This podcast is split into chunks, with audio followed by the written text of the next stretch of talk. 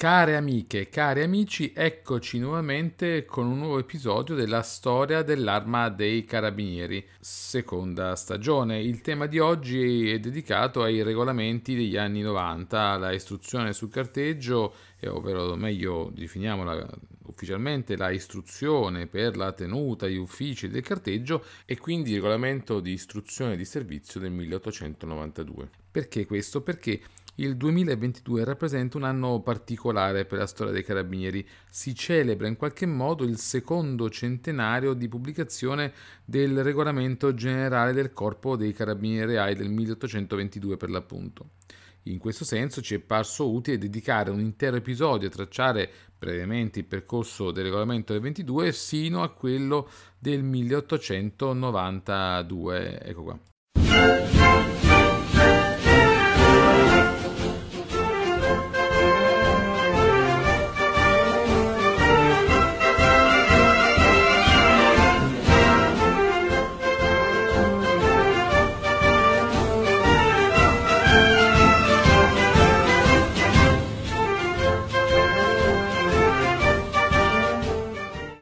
Si intende nel lessico dei carabinieri per istruzione sul carteggio? Sembra quasi un'espressione di un tempo lontano. Il carteggio cosa rappresenta?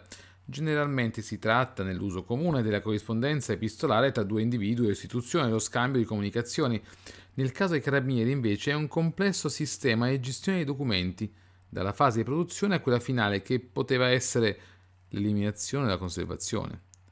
Con il 1891, e quindi entriamo subito nel tema, si diede alle stampe uno dei primi testi, regolamenti, istruzioni e via dicendo, dedicati a disciplinare in modo quanto più puntuale possibile tutte le attività connesse alla comunicazione formale dei carabinieri, sia all'interno sia all'esterno dell'istituzione, prevedendo poi una serie di modelli, tabelle e via dicendo.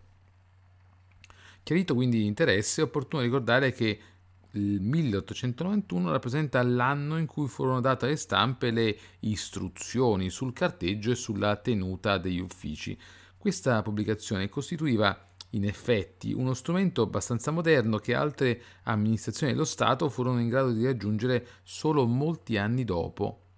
L'obiettivo qual era? Quello di ricondurre in un unico testo normativo tutte le disposizioni emanate nel corso del tempo a proposito della gestione dei documenti, almeno della gestione interna, quella dei carabinieri. È evidente che fu necessario approfittare di una occasione favorevole collegata evidentemente alla realizzazione di progetti più complessi come quello di revisione di tutte le norme relative al servizio dell'arma, tanto che il comandante generale dell'epoca, il tenente generale Luigi Taffini d'Acceglio, e aveva anche avuto uno zio, insomma, zio Michele, che era stato comandante eh, generale durante eh, l'età Carlo Albertina. Così introduceva quindi il comandante generale l'adozione del regolamento di istruzione di servizio e del regolamento organico dell'892. In complesso con il regolamento organico si sono definiti e resi più facili e solleciti i rapporti dell'arma con le altre autorità e con il regolamento di servizio di istruzione si sono determinate attribuzioni e modi di eseguire operazioni sia di indole esclusivamente militare che dipendenti dal servizio speciale dell'arma. E così tali regolamenti, completati dalle istruzioni sul carteggio, riuniscono tutte le prescrizioni necessarie all'arma, sia per il suo funzionamento interno che per l'esecuzione del servizio di istituzione, sia infine per le norme da osservarsi nel carteggio e trattazione degli affari. In questo caso, così continua il comandante generale, quest'ultima parte si riconobbe opportuno di non inserire nel regolamento perché essendo suscettibili variazioni dipendenti da esigenze del momento e da cambiamento di circoscrizione e gerarchie è quindi bene poterla con facilità modificare. Ecco come le stesse parole del comandante generale testimoniano uno sforzo, uno sforzo particolarmente importante e complesso per il vertice dei carabinieri che finalmente era riuscito a riorganizzare almeno concettualmente tutte le attività principali dell'arma contenute in tre testi regolamentari. Questo risultato è senza dubbio merito del comandante generale, il generale Luigi Teffini d'Acceglio, ma anche del segretario generale dell'epoca, incarico poi che fu mutato in quello di capo di Stato Maggiore. E per una parte di queste funzioni va detto che il merito, oltre al colonnello Puzzolu, fu anche del colonnello Giancarlo Grossardi, che quindi ebbe necessità, ebbe l'onere di far muovere questa macchina amministrativa del vertice dei carabinieri, che è una macchina piccola e che comunque ha bisogno di un vertice, quindi diciamo del segretario e del comandante generale, che fossero diciamo, anche così particolarmente illuminati. Eh, andiamo, andiamo, avanti. L'istruzione sulla tenuta degli uffici del carteggio eh, trattava delle reazioni interne all'arma tra comando generale e le legioni all'interno di queste, nonché trattava anche dello speciale servizio dell'arma con le varie autorità. La documentazione è organizzata in tre divisioni. La prima tratta di quanto si riferisce al personale, disciplina, istruzione, scompartimento e caserme la seconda di quanto concerne l'amministrazione, il casermaggio, la contabilità e la matricola, la terza di quanto al rapporto al servizio speciale d'istituto. Così era, organizzato, era, organizzata l'istruzione. Eh, la, di, la, documentazione è distinta in ordinaria, riservata, con registri protocollo diversi, e, e quindi era ordinario, riservato, riservato speciale. Ecco, fermiamo l'attenzione su alcuni passi di questa istruzione un lungo numero 17 era riservato al verbale, che era l'atto con cui i comandanti di stazione rendono conto per iscritto di tutte le operazioni di servizio che compiono, dove andavano descritte minuziosamente le attività condotte.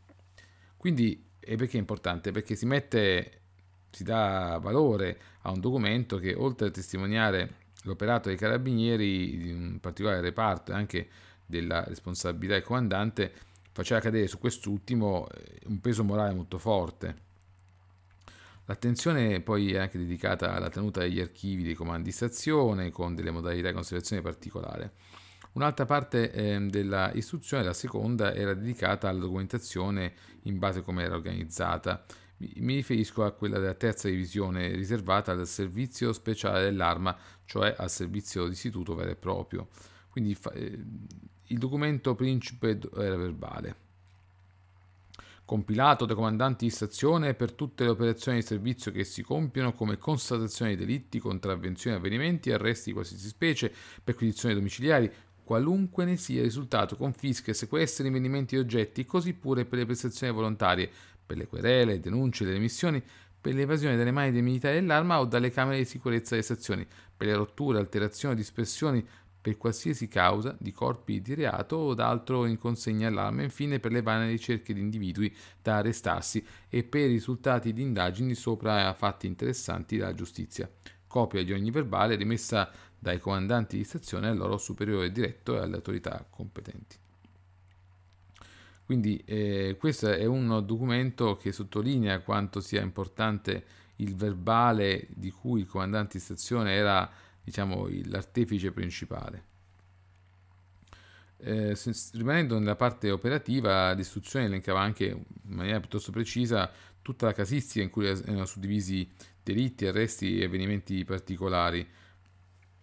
Dunque, eh, una volta che l'episodio accadeva, il comandante di stazione con i suoi carabinieri procedeva all'attività informando il suo superiore immediatamente diciamo, eh, da cui dipendeva ehm, e quindi questo aveva poi l'onere di ehm, attivare tutta una serie di altre eh, comunicazioni di, di servizio. Eh, un altro elemento, un altro documento particolarmente importante è quello di, chiamato rapporto speciale, cioè dei rapporti previsti per tutti i fatti indicati oggetto di segnalazione ai comandanti di stazione. Devono essere atti a quello ufficiale che aveva fatto quindi la verifica poi anche sul campo, sul, sul territorio della segnalazione e quindi doveva poi arrivare al comando legione. Ehm, quindi cosa è importante? Si tratta di tutta una struttura logica che è costruita diciamo, sulla base del servizio che già era svolto dai carabinieri sin da, dalla fondazione e che diciamo, chiarifica le responsabilità, gli oneri e anche le modalità con cui redigere questa documentazione. Dunque, ehm, l'organo che aveva obblighi di cogenti contrasto alla criminalità e di segnalazione di avvenimenti vari era la stazione e questa doveva mantenere un carattere spiccatamente operativo. Di conseguenza anche la gestione dei documenti dell'archivio doveva essere di carattere più immediato, rapido, insomma, per garantire una gestione efficace, senza troppe, definiamole, perdite di tempo. Eh, Per esempio, eh, l'esiguità dei registi, eh, che erano tutti facilmente riscontrabili dalle parti ufficiali quando andavano in visita, semplificava anche le operazioni burocratiche, tanto che compare anche diciamo, in questo episodio la, l'immagine principale è tratta da un volume di Quinto Cenni dove si vede l'ufficio del comandante della stazione carabinieri Castano I e, e lì si ha una chiara idea delle dimensioni di questo archivio. Se invece noi ci spostiamo al 1892 va segnalato che è l'anno del regolamento di istruzione di servizio. Questo regolamento eh, sopraggiunge eh, a quello del 1822. Quindi se noi ricordiamo l'episodio numero 6 dove abbiamo trattato di quello del 22, ehm, andiamo avanti, quindi ricord- sottolineiamo cosa? Sottolineiamo che è vero il regolamento del 1822 ha una vita lunghissima, arriva fino al 1892, quindi in effetti sono 70 anni, un tempo incredibile per un testo che doveva regolare il servizio ai carabinieri e che attraversò trasformazioni epocali nella storia d'Italia. In questo senso però si deve ricordare che il regolamento del 22 subì almeno due interventi condotti dall'Arma, uno nel 1867 e l'altro nel 1881. Nel primo caso, nel 1867, in conseguenza della stabilità del paese e del suo apparato legislativo, fu data alle stampe una nuova edizione del regolamento generale con note ed aggiunte eh, pubblicata a Torino e poi a Firenze in parallelo, in linea quindi con la necessità di riorganizzare diverse procedure amministrative al pari di altri organismi statali.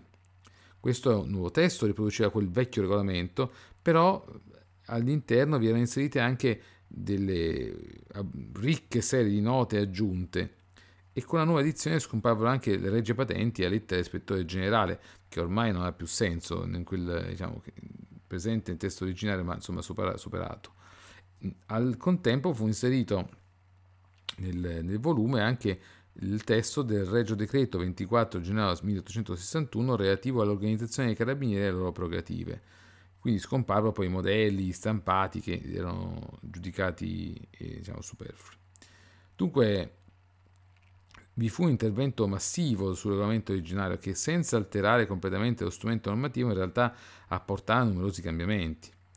Per quanto riguarda invece la, la edizione del 1881, così si esprimeva il comitato dell'arma. L'edizione ufficiale del regolamento dell'arma, essendo esaurita il comitato, ha fatto procedere alla sua ristampa, le parti del citato regolamento che per legge o leggi decreti posteriori non hanno subito modificazioni sono stampate in carattere ordinario, quelle abrogate o modificate in carattere corsivo, le modificazioni in carattere ordinario ma più piccolo. Tutti gli uffici saranno provveduti a cui il comitato di un esemplare di detto regolamento e tutti gli ufficiali e sottufficiali dovranno provvedersene una copia a proprie spese. Ecco. Questa edizione assume particolare interesse perché costituisce il testo di passaggio dei primi anni della costruzione dello Stato unitario e di un'unica arma ai carabinieri reali sul territorio nazionale a una stabilizzazione e uno sviluppo di un sistema statuale come passaggio avvenuto nel contempo da destra alla sinistra storica. A proposito dell'edizione del 1881 si possono notare già nell'indice alcune parti scomparse in virtù delle modifiche di legge sopraggiunte come ad esempio l'ispezione generale, il reclutamento dei carabinieri insomma c'è una certa certo snellimento. Questa edizione dell'81 rimase in vigore in realtà 11 anni fino a quando con Regio Decreto 1 maggio fu approvato il regolamento di istruzione e di servizio per l'arma dei carabinieri reali e quindi un altro eh, Regio Decreto approvò anche il regolamento organico, ma qui di questo non ne parleremo. Dunque, secondo quanto riporta il sito dell'arma, eh, il nuovo regolamento generale presentò delle sostanziali innovazioni. Fu preceduto da una nota preliminare che mancava il regolamento 22, ma diciamo anche lì eh, era presente la lettera che accompagnava il regolamento a firma del generale, maggiore generale Don della Batti. Ehm, lo stesso regolamento generale, che in questo caso era chiamato di istruzione di servizio, fu eh, accompagnato anche da un regolamento organico per l'arma, quindi si mantenne questo duplice binario, da una parte un regolamento snello eh, che eh, contenesse le eh, più importanti, diciamo, le più importanti funzioni dell'arma e quello invece di, istruzione di servizio che era quello operativo con le indicazioni diciamo, pratiche per il carabiniere affinché potesse svolgere correttamente il suo servizio.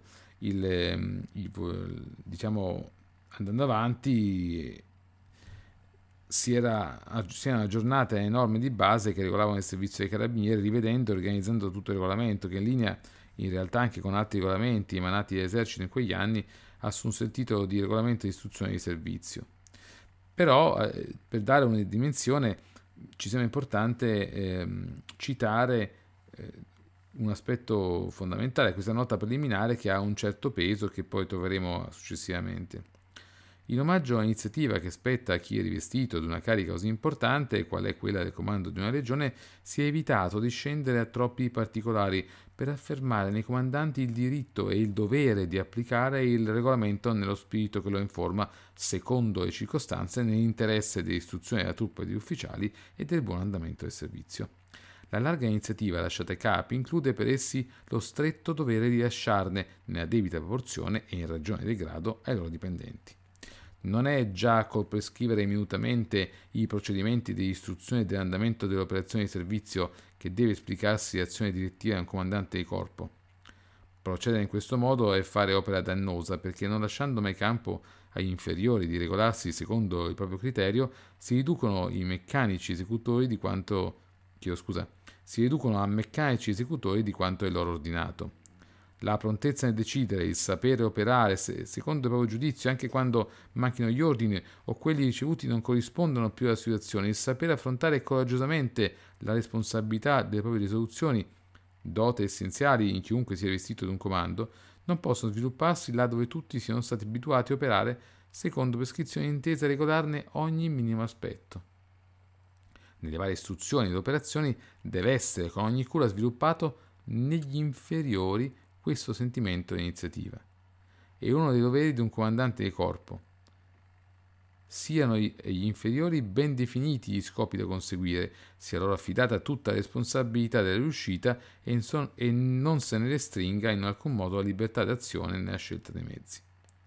La responsabilità è un grande incitamento a operare e a porre nel riempimento dei propri doveri tutta l'attività di cui si è capaci. L'abitudine invece di aspettare che tutto sia regolato dall'alto anche che educare e temprare il carattere lo infiacchisce.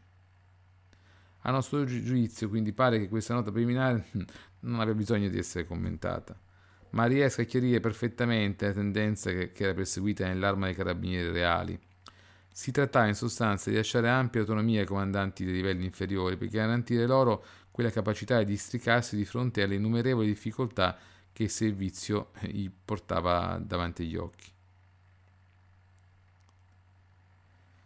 Ecco che per arrivare alle conclusioni appare interessante sottolineare come gli anni 90 abbiano rappresentato, almeno per l'arma dei carabinieri reali, una fase storica di modifica dal punto di vista delle proprie dinamiche interne di carattere operativo, almeno per quanto riguarda il servizio e la gestione delle carte prodotte e conservate dai carabinieri e per il servizio nel senso vero della parola con il regolamento.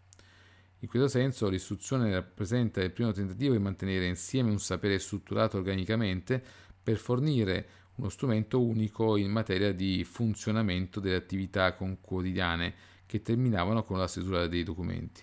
Per quanto riguarda poi il regolamento, si deve rappresentare come esso rappresenti una rottura nella scelta del titolo almeno, con il passato, una rottura forte, e che tale rottura sia poi composta nel regolamento generale per l'arma dei carabinieri reali del 1912 che è quello tuttora in vigore, ma per quest'ultimo faremo una puntata dedicata. Come approfondimento vi indirizziamo al contributo di Flavio Carbone tra carte e caserme gli archivi dei carabinieri reali 1861-1946 Roma Stato Maggiore della Difesa 2016 in questo caso si parlerà principalmente dell'istruzione sulla tenuta degli uffici e del carteggio e non del regolamento che viene solamente tratteggiato in maniera essenziale.